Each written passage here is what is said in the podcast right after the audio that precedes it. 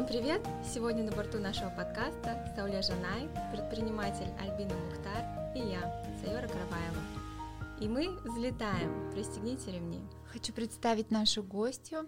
Альбина – специалист в сегменте люкс. Ее проекты ювелирный бутик Korloff, сеть парфюмерных магазинов Royal Gift и салон Biologique recherche. Привет, Альбина! Привет, девочки! Альбина, ты работаешь в очень красивой индустрии. Наверное, мечта каждой женщины – это и ароматы, и забота о себе, и о своем теле. Ну и, конечно, бриллианты.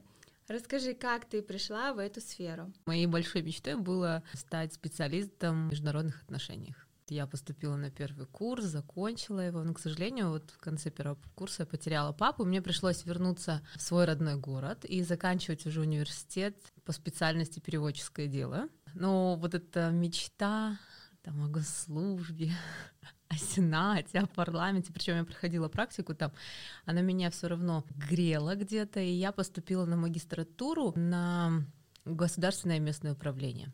Пришла в сенат, ну, к человеку, который сказал: «Альбиночка, ты такая молодец, приходи». Когда я пришла, он сказал: «Ты так выросла, ну ты так изменилась». Ну, короче, я почувствовала какой-то харассмент в свой адрес, и я сказала: «Нет, там, я туда не пойду».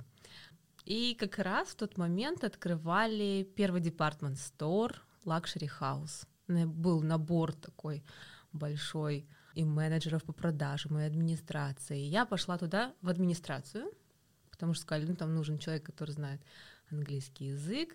Подготовка, на самом деле, к открытию была масштабная, да, нас восемьдесят человек, нас учили всему. Это и фэшн, мужской, женский, детский, это и мебель, и ювелирные где-то украшения, это и парфюмерия.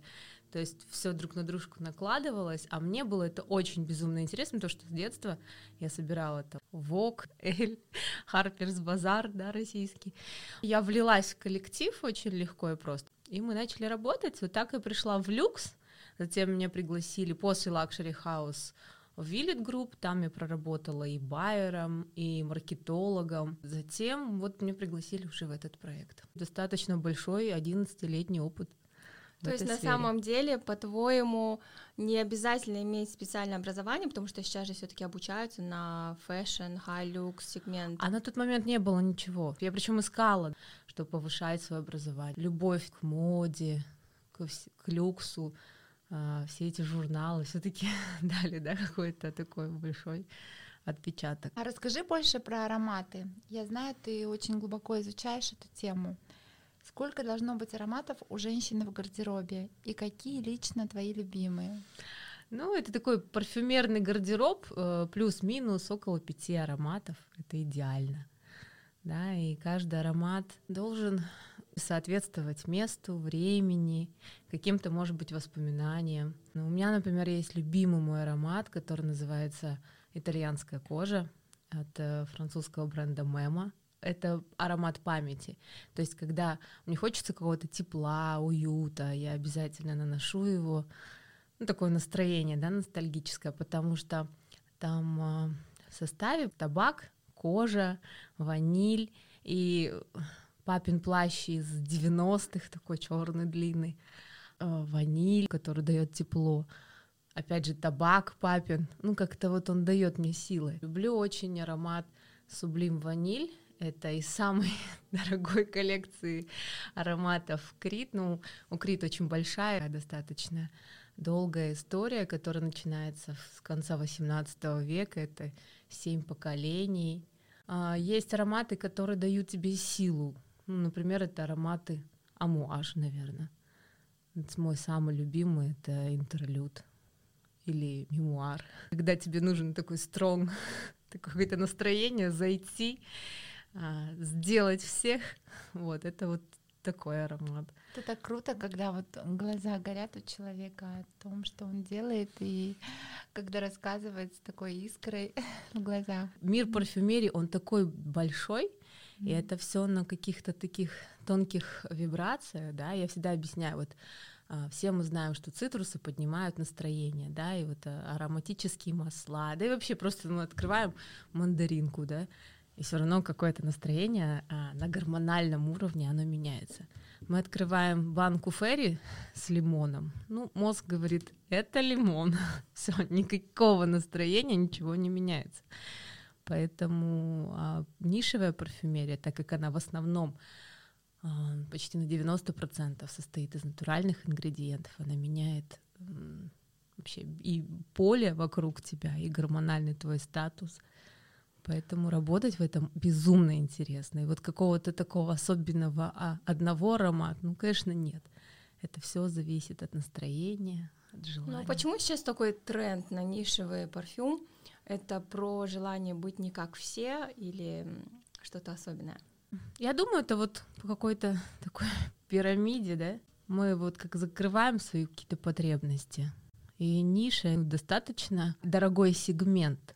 Это такая иллюзия, жидкая роскошь, которая раз и заканчивается. То есть, когда ты берешь камни, это твердая роскошь, которую ты можешь куда-то инвестировать, продать, перепродать. А если говорить о парфюме, это, конечно, немного другого плана. Это сиюминутное желание. Но опять же, я думаю, это из-за того, что это дает какие-то другие силы и энергию. Раз уж ты заговорила про камни, наверное, в ювелирном бутике, да, Korloff, основная клиентура — это мужчины. Как вообще муж реагирует на это, что ты работаешь э, среди мужчин? Мой муж очень хорошо реагирует, потому что он, во-первых, меня очень хорошо знает, да? Он знает, что вот у меня такой характер, я свой пацан всегда и везде. И, конечно, я ему рассказываю на какие-то казусы, потому что мужчины бывают очень разные. Ему, конечно, очень весело иногда, как я умею там выходить из положений. Не всегда наши мужчины бывают корректны или этичны. Например? Был недавно гость.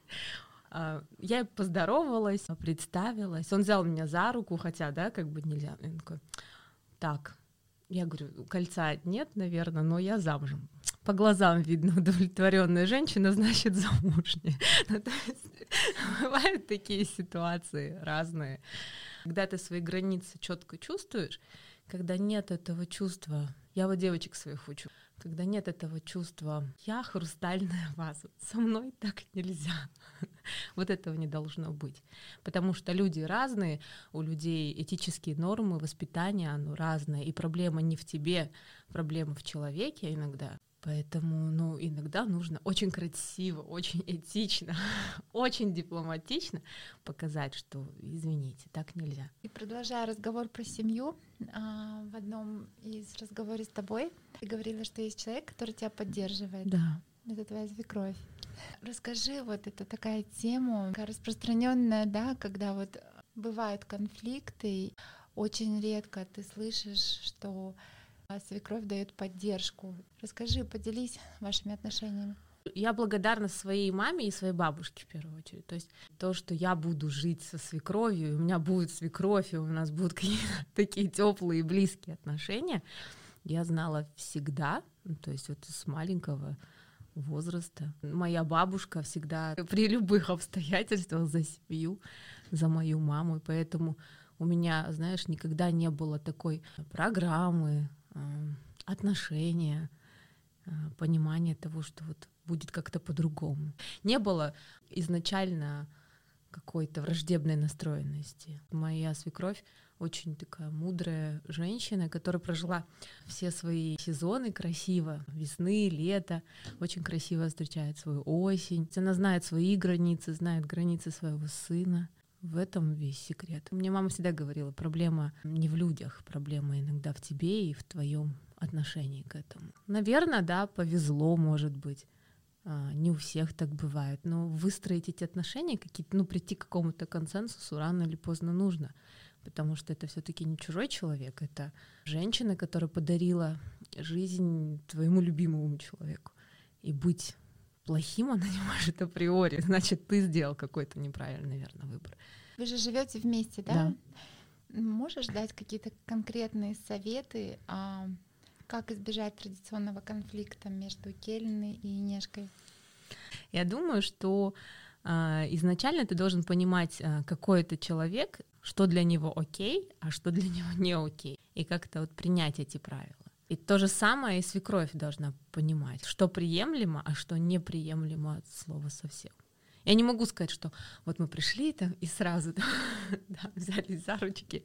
Это же не так просто все равно, пока ты притрешься, пока ты поймешь человека. Ну, где-то понимаю и принимаю человека таким, как он есть, потому что у всех есть характер, у всех есть настроение. Она очень такая волевая, сильная женщина. И когда ты с уважением ко всей ее истории, то и человек к тебе по-другому будет относиться. Мы заговорили про ценности. В своем инстаграм ты часто пишешь про ислам. Ты читаешь намаз? Я не читаю намаз, но я очень близка. Я думаю, что это такая, знаешь, фаталист какой-то степени. И до гибели папы я очень искала Бога. То есть как раз это был возраст там, четырнадцать-пятнадцать лет. Мне было всегда это интересно, и к сабуру я пришла вот в очень таком юном возрасте, скажем так, к эзотерике, к каким-то знаниям. Мне было это все безумно интересно. Коран, сунна и там какой-нибудь Вадим Зеланд, да, со своим трансерфингом в реальности в пятнадцать лет. Ну, дали, мне кажется, какой-то такой фундамент. Я не могу сказать, что я религиозный человек, но то, что верующий, да.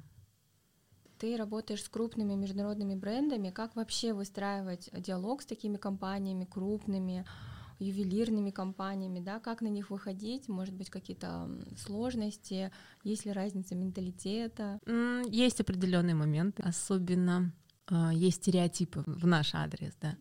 И, конечно, когда ты подходишь к делу совсем по-другому, там, не знаю, пишешь э, приветственные письма, рассказываешь о компании, ты должен э, максимально показать свой профессионализм, да, о том, что ты знаешь, кто ты на рынке, с кем ты работаешь, какая у тебя история, какой у тебя goodwill, да, какой-то, вот. Если это не какая-то переписка, а личная уже встреча, а, все равно есть какие-то стереотипы а, их отношения к нам. А, к примеру, у нас была очень смешная ситуация с брендом Лора Пьяна. Я писала заказ, я его делаю, и м, когда делаю заказ байер, он делает его не просто там, мне это нравится или не нравится, да, есть какой-то аналитический отчет, по которому ты его делаешь, во-первых. Во-вторых, ты понимаешь, что завтра работать с этим мерчендайзеру, и он должен развесить очень красиво эту коллекцию, да, там столько верхов, столько низов, и это должно гармонично друг с другом сочетаться. Там была большая коллекция, красивая, зеленого такого цвета, и я ее ну, вывешиваю. И мне девушка говорит, Chinese people don't like green color. Why Chinese? Ну, то есть она мне пятьдесят пять раз сказала, что Chinese people don't like green color. И я очень уже вот на пятьдесят шестой я искала we are not Chinese. Ну, то есть вы должны понимать, что у нас другая культура, другая ментальность. Для нас зеленый цвет — это очень хорошо, потому что, да, ну, он примерно, знаешь, такого цвета.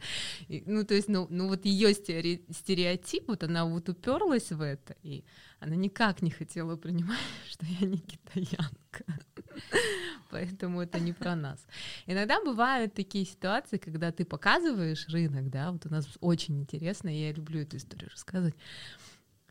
Ситуация, когда приехал представитель бренда Харри Уинстон. И мы обычно после, например, обучения какого-то, да, идем и показываем город, рассказываем историю, там, иногда в музей водим. И как-то а, по ходу дела, да, рассказываем, объясняем, кто мы, что мы. И он мне говорит, Альбин, вот ты давно работаешь в этом сегменте, ну скажи, какие ты бренды знаешь, да?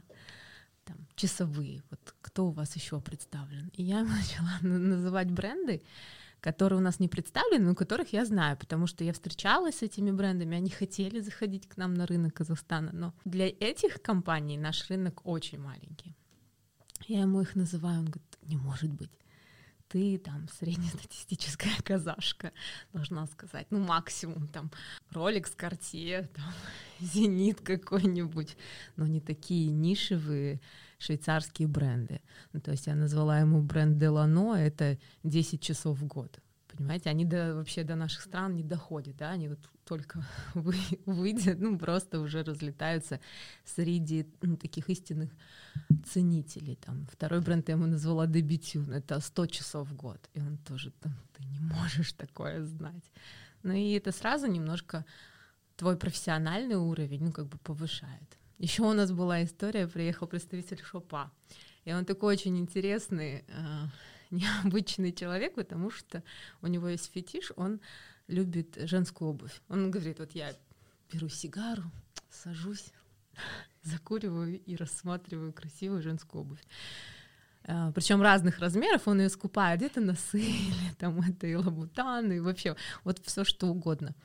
И Джимми Чу, ну то есть это все должно быть прям необычное, да, там какое-то, либо супер классическое, либо вот прям с какими-то перьями, стразами.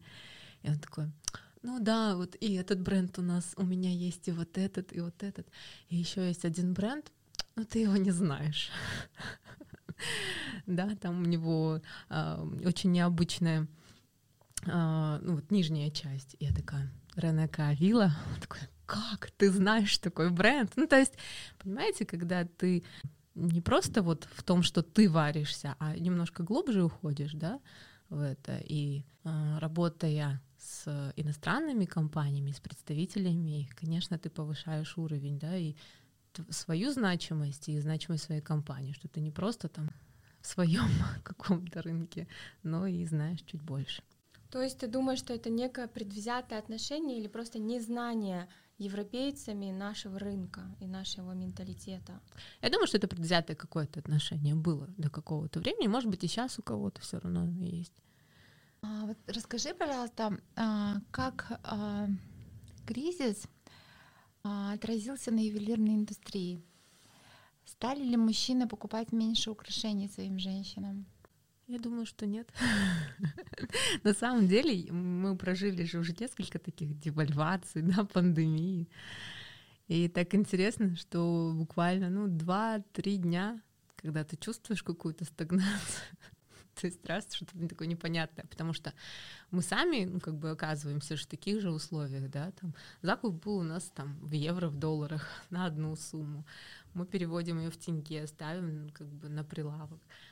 Потом раз, и как бы все это меняется. И, конечно, там пару дней первых это очень сложно, пока там переоценка, это все вот. И, наверное, у наших клиентов тоже такое происходит, да, там.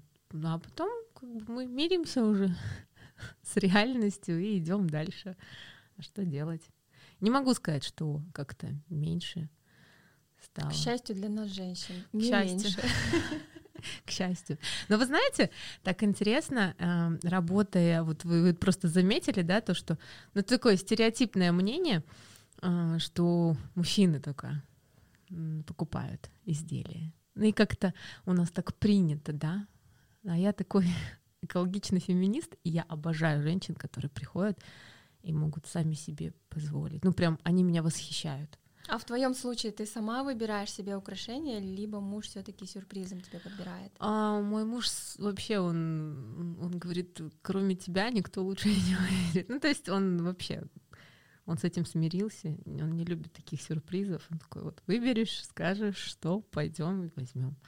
Потому что он понимает, что у меня все равно свой, свое видение, свое понимание, я по-другому это вижу, я... Ну, то есть я не иду там за каким-то маркетингом, что это там модный браслет, и он есть у всех. Я очень в этом плане такой, правда, нишевый человек, мне не нравится. Когда я вижу у всех одни и те же браслеты, я говорю: нет, я так не, не хочу. Ну вот есть во мне такое, я не знаю, что это, как это назвать. Ну, думаю, что это неплохо, для меня, по крайней мере. Вот. Поэтому он мне не выбирает. я, я, у меня нет парфюма от него. Чаще это от меня, да, потому что говорю: вот это классно, а вот это нет. Вот и то же самое с ювелиркой. Альбина, недавно ты вступила в Ассоциацию деловых женщин. Для чего тебе это? Три проекта, семья, еще и постоянно учишься. Откуда время на общественную деятельность? Но опять же, да, закрывая какие-то свои, там, по, по пирамиде, да, этой маслу, уже как-то вырастаешь, и хочется какую-то социальную жизнь тоже налаживать и быть полезным обществу. В первую очередь. Во-вторых, это, конечно, безумно крутой нетворкинг. Лет десять назад мне казалось, ну, там, я слышала про ДЖК, там, и мне казалось, такие тетеньки, какие-то татешки вообще. не в обиду, но как бы мне казалось, да, что это такой возраст, статус, и мне до них там через лет тридцать только, наверное. А когда общаешься с такими интересными, умными, взрослыми, молодыми, очень молодыми девушками, ты понимаешь, что это совсем какой-то другой уровень общения. И как бы ты меняешь вокруг себя, да, людей, свое общение, и сам меняешься с ним, подтягиваешься. Ну, наверное, Сауле, у меня к тебе тоже вопрос. Что тебе дает ассоциация, потому что ты предприниматель, мама четверых детей. Когда успеваешь и зачем тебе ассоциация? Любовь такая вот прям к общественной деятельности, она была всегда. То есть я всегда была активной в школе, в институте. Для меня ассоциация — это реализация себя, мне кажется, уже на уровне миссии. Вот когда ты себя попробовал во многих сферах, в семье, когда ты поработал в разных направлениях бизнеса, когда ты поработал в найме, ну, когда ты уже все попробовал и хочется реализовать, дать миру что-то больше. И вот тогда возникает вопрос... Ну, о миссии, кто я, для чего, зачем пришла в этот мир. И вот так сложились обстоятельства, да, что в этом году я стала лидером, и я взяла ответственность, а если я беру ответственность на себя, то мне обязательно нужен результат. Вот, и я в первую очередь вижу, как растут мои девочки, и у меня самой вырастают крылья. Я получаю обратную связь, и я летаю от этой обратной связи. Пришла девочка, вот буквально недавно, дизайнер интерьера, да, после программы «Менторинг». Она уже открыла офис, она поступила в Московскую школу дизайнеров. У нее прям идут уже результаты. И вот когда ты получаешь, когда ты видишь этот результат, ты понимаешь, что ты действительно не зря все это делаешь, не зря пришел к этой миссии. Поэтому для меня ДЖК, ну, это больше, чем просто общественная организация, объединяющая предпринимательниц. Именно поэтому наш подкаст называется «Взлетаем», потому что успех каждой женщины окрыляет нас. Альбина, ты говорила в своем инстаграме, что постоянно учишься и учила французский язык. Как сейчас дела обстоят с французским и вообще какие проекты сейчас в плане обучения у тебя? Учу, но это прям вот сложновато, скажем так. Сейчас я активно... У меня были вот на этот год три цели. Это французский, история искусств и скорочтение. Потому что понимаю, что читать нужно, читать хочу, читать обожаю. Но времени иногда, ну, не хватает. А когда начала изучать курс скорочтения, поняла, что так я не люблю читать книги. Проглатывать их — это тоже как бы, да, какой-то фастфуд. Это тоже не мое. Проживать каждое слово. Да, да, да, вот как-то какие-то, какую-то бизнес-литературу я и так читаю очень быстро, самые последние страницы обычно. А история искусств так интересно. У меня сестренка, она преподаватель в Екатеринбургском университете, и она сразу откликнулась на мой пост, и так как мы в разных городах, мы решили с ней, ну, вот так чаще встречаться и общаться, потому что в обычной жизни, ну, пишем друг другу, как дела, и все, да, ну, как бы нет каких-то точек соприкосновений. А, и мы решили, там, каждый четверг с утра мы с ней встречаемся, обсуждаем, и у нас вот с ней сейчас мы остановились на позднем уже Ренессансе, поэтому история искусства у нас вот идет курсом, так вот прям хорошо, плотно. А вот с французским не так все хорошо, хотя я брала курс э, трех языков одновременно, и это очень сложно, конечно. Не знаю, ну как бы, хотя у меня а есть способность. А тебе французский нужен, да, потому что ты работаешь в французской компании косметической? Да. Конечно, английский — это вот прям супер, это прям входной билет везде. Но когда ты знаешь и французский, это, конечно, намного круче. Я с момента нашего с тобой знакомства с удовольствием читаю твой блог. И недавно ты писала про отношения с лишним весом. Угу. Несмотря на то, что я не считаю, что у тебя вообще есть лишний вес, почему тема тебя волнует? Это мы все уже под влиянием медиа и стереотипов про модельную внешность? Ой, на самом деле, там же очень такая большая тема. Я просто не успела, дома была в октябре, и не успела сфотографировать себя. Меня это просто зацепило как-то. Я за бодипозитив в каком-то в хорошем смысле. То есть я не считаю, что все должны быть девяносто, шестьдесят, девяносто. Люди разные, люди прекрасные. Женщины в любом весе, в любом размере, они прекрасны. Но в моем случае это же... Я описывала, да, вот эту ситуацию, что это психологическая такая была штука, когда мальчик просто прошел, сказал, а моя психика сработала так, типа, как так? Парень моей лучшей подруги сказал, что у меня красивые ноги и красивая грудь, и просто, правда, вот я, у меня есть, вот, я сама знаю эти фотографии, то есть вот май, июнь, и девочка Барби просто. Шестой класс я заканчивала, метр семьдесят один, шестьдесят килограмм, то есть вот вообще ноги, руки, все где надо. И конец года этого же, седьмой класс, я встречаю Новый год просто вот плюс пятнадцать или восемнадцать килограмм. Но это же ненормальное все равно, да, вот переключение. Ненормальная реакция организма все равно на все это. Она раз и решила закрыться. Никто ей не сказал: Альбиночка, все будет хорошо. Мальчики так говорят. Ты должна быть там где-то желанной, это хорошо, в этом нет ничего постыдного. А вот этот мой пацан внутренний, он сказал: как же моя душа, я должна быть своим пацаном, там, на меня нельзя смотреть как на тело, у меня там глубокий духовный мир. И я очень долго, правда, жила с этим. Как долго? Года четыре, наверное, вот если смотреть мои фотографии, там даже первый курс, мне шестнадцать лет, но я такая хорошая девочка. Вот, потом это вот плюс-минус, ну... И так интересно, я когда встретила своего супруга, я поняла, что я человеку важна, человеку интересна, и я сразу похудела. Это вообще было кардинальное изменение.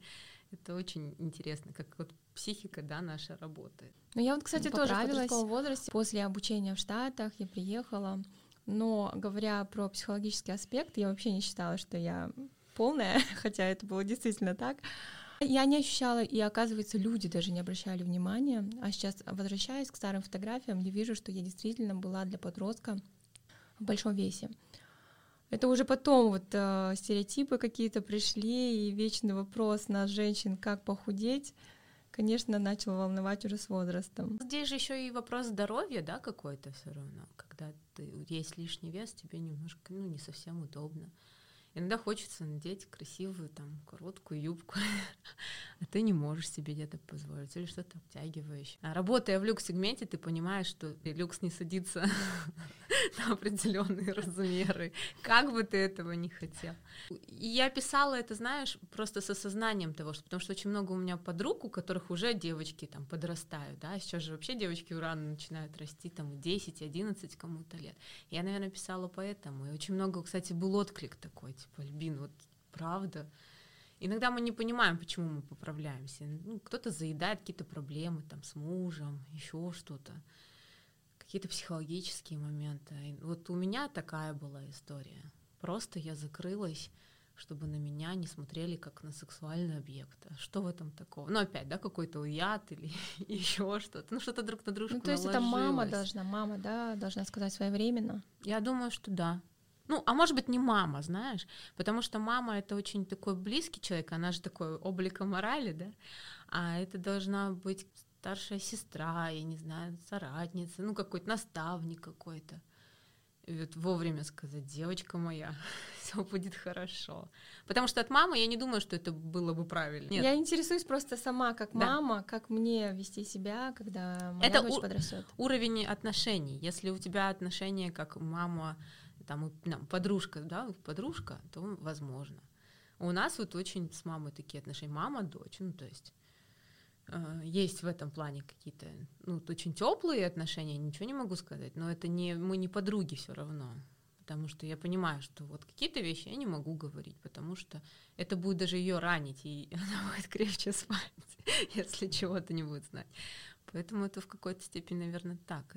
Ну, и вот если бы мне какая-то другая, старше меня, какая-то девочка подошла и сказала: Альбина, все будет нормально, так должно быть, то, может быть, не было такого вот переключения. Да, это сейчас большая проблема, вечная такая, когда э, все в поисках волшебной таблетки, чтобы такое съесть или выпить, чтобы быстро потройнеть. Ну, конечно же, таблетки нет, и здесь вопрос психосоматики. В первую очередь, да. Да, да, то есть твоего отношения. Почему мы поправляемся именно в подростковом возрасте, да, потому что ребенок уезжает из дома, а, во-первых, нарушается чувство безопасности и происходит стресс. А любой стресс необходимо а, выплескивать, вот как мне один из психологов объяснил, то есть желательно в творчество, то есть отдавать ребенка рисовать там в танцы, и когда вот происходит вот этот вот круговорот эмоций, а когда всплеска вот этого стресса нет, все идет в вес, и мы начинаем заедать. В то время, когда я стройнела тоже, я каждый раз спрашивала себя, почему я сейчас ем? Потому что я хочу есть, потому что я голодна, или все-таки потому что я что-то сейчас, какую-то эмоцию ну, вот пытаюсь да, заесть. То же самое и со сладким, да? Это же своего рода зависимость. Какую потребность я заедаю? Я вот часто себя спрашиваю. И так приходит, пришло осознание, и уже необходимость там в шоколадке, в конфетке отпала. И наши дети, да, наши девочки, я вот сейчас тоже смотрю на своих девочек и понимаю, что придет время, но им, мне кажется, повезло, потому что они раньше осознаннее становятся и уже понимают, что они делают, для чего, задают себе вопросы, нужно это им или нет. Ну, тут видишь еще такой момент, когда человек иногда хочет стать больше, чем он есть. Ну, вот как я, да, там говорила себе, а как же моя душа, ну, увидите, какая у меня душа, да, и вот я становилась этой большой такой девочкой. У меня были нарушены пищевые привычки, я могла не завтракать, не обедать, но, но хорошо поужинать. И второй момент, я думаю, что как-то нас не учили, ну, по крайней мере, в моем случае, что вот должно быть единение тела и души, да, какое-то. И когда ты отрываешь это, вот только душа, куда она уходит, да, и вот, а физика забывается, и вот нет этого баланса. Здесь тоже есть такой момент, когда ты не в балансе, и вот поэтому тело начинает, там, а как же я вообще, ты меня забыла, а я в эзотерике ищу Бога, мне вообще не до своего тела. Да, мне кажется, знаете, еще учиться есть нужно у детей. Они же едят не потому, что вот заедают, а потому что хотят. Возникла потребность. Да, потребность. Да. И когда они не, не хотят, их не заставишь. Да. А когда начинается вот этот вот, ну, ты поешь, ты же не ел, ты же голодный, начинается конфликт интересов, да, и поэтому все по потребности, без необходимости заесть какую-то другую потребность. Ну, опять же, да, мне кажется, нас вот в детстве пока не доешь эту тарелку там с хлебом, тра-та-та. Ну, то есть как-то строже было, я понимаю.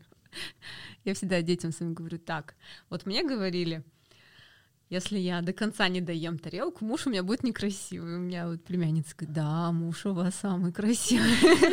Типа доедали вы всегда зачетно. Я шучу, конечно, но все равно есть такой момент. Мы, кстати, вместе сейчас а, проходим обучение по личному бренду. Благодаря этому курсу еще ближе узнала не только Альбину, но и себя лично. Расскажи про этот курс, личный бренд, зачем тебе он нужен, что он тебе дает. Работая в такой сфере, ты понимаешь, что иногда люди приходят именно ну, к тебе. Есть клиенты, которые вот все, девочки их обслужили, они подобрали аромат. Мы уже рассчитались. Нет, я жду Альбину, пусть вот скажет, окей или не, не окей.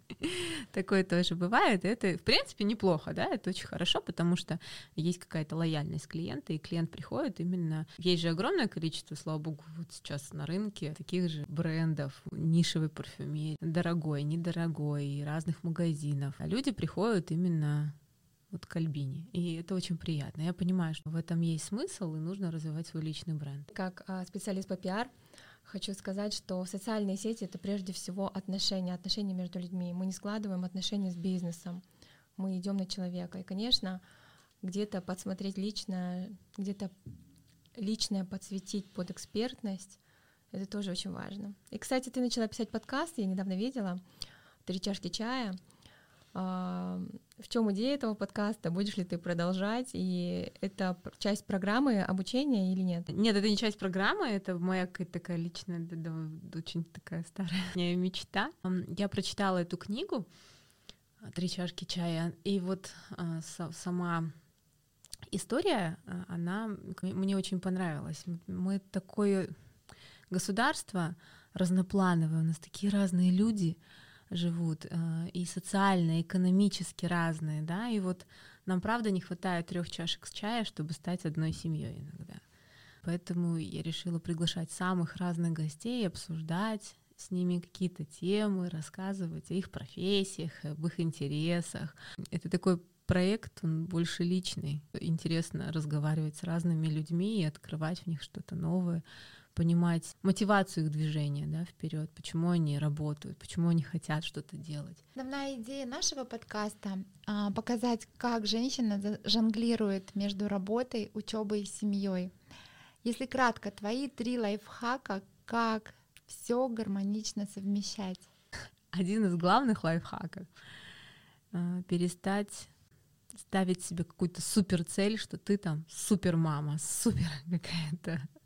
Не бывает хорошей мамы, не бывает плохой мамы. Ты вот идеальная мама для своего ребенка. Он к тебе пришел таким, вот, и ты ему дана идеальной.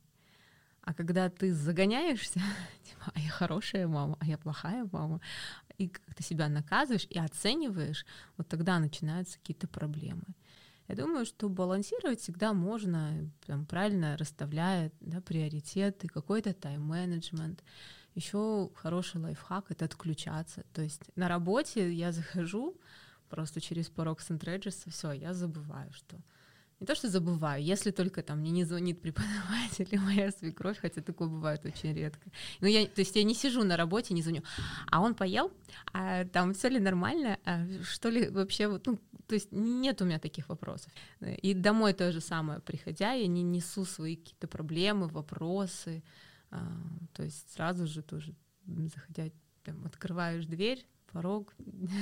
Дорогие мои любимые, я, я мама. То есть уметь переключаться — это тоже такой, ну, большой труд на самом деле, потому что иногда сидишь там или готовишь что-то, все равно же лезут какие-то мысли, а так еще же это нужно сделать, и это нужно сделать. Но уметь переключиться и отключиться — вот это тоже такой хороший лайфхак.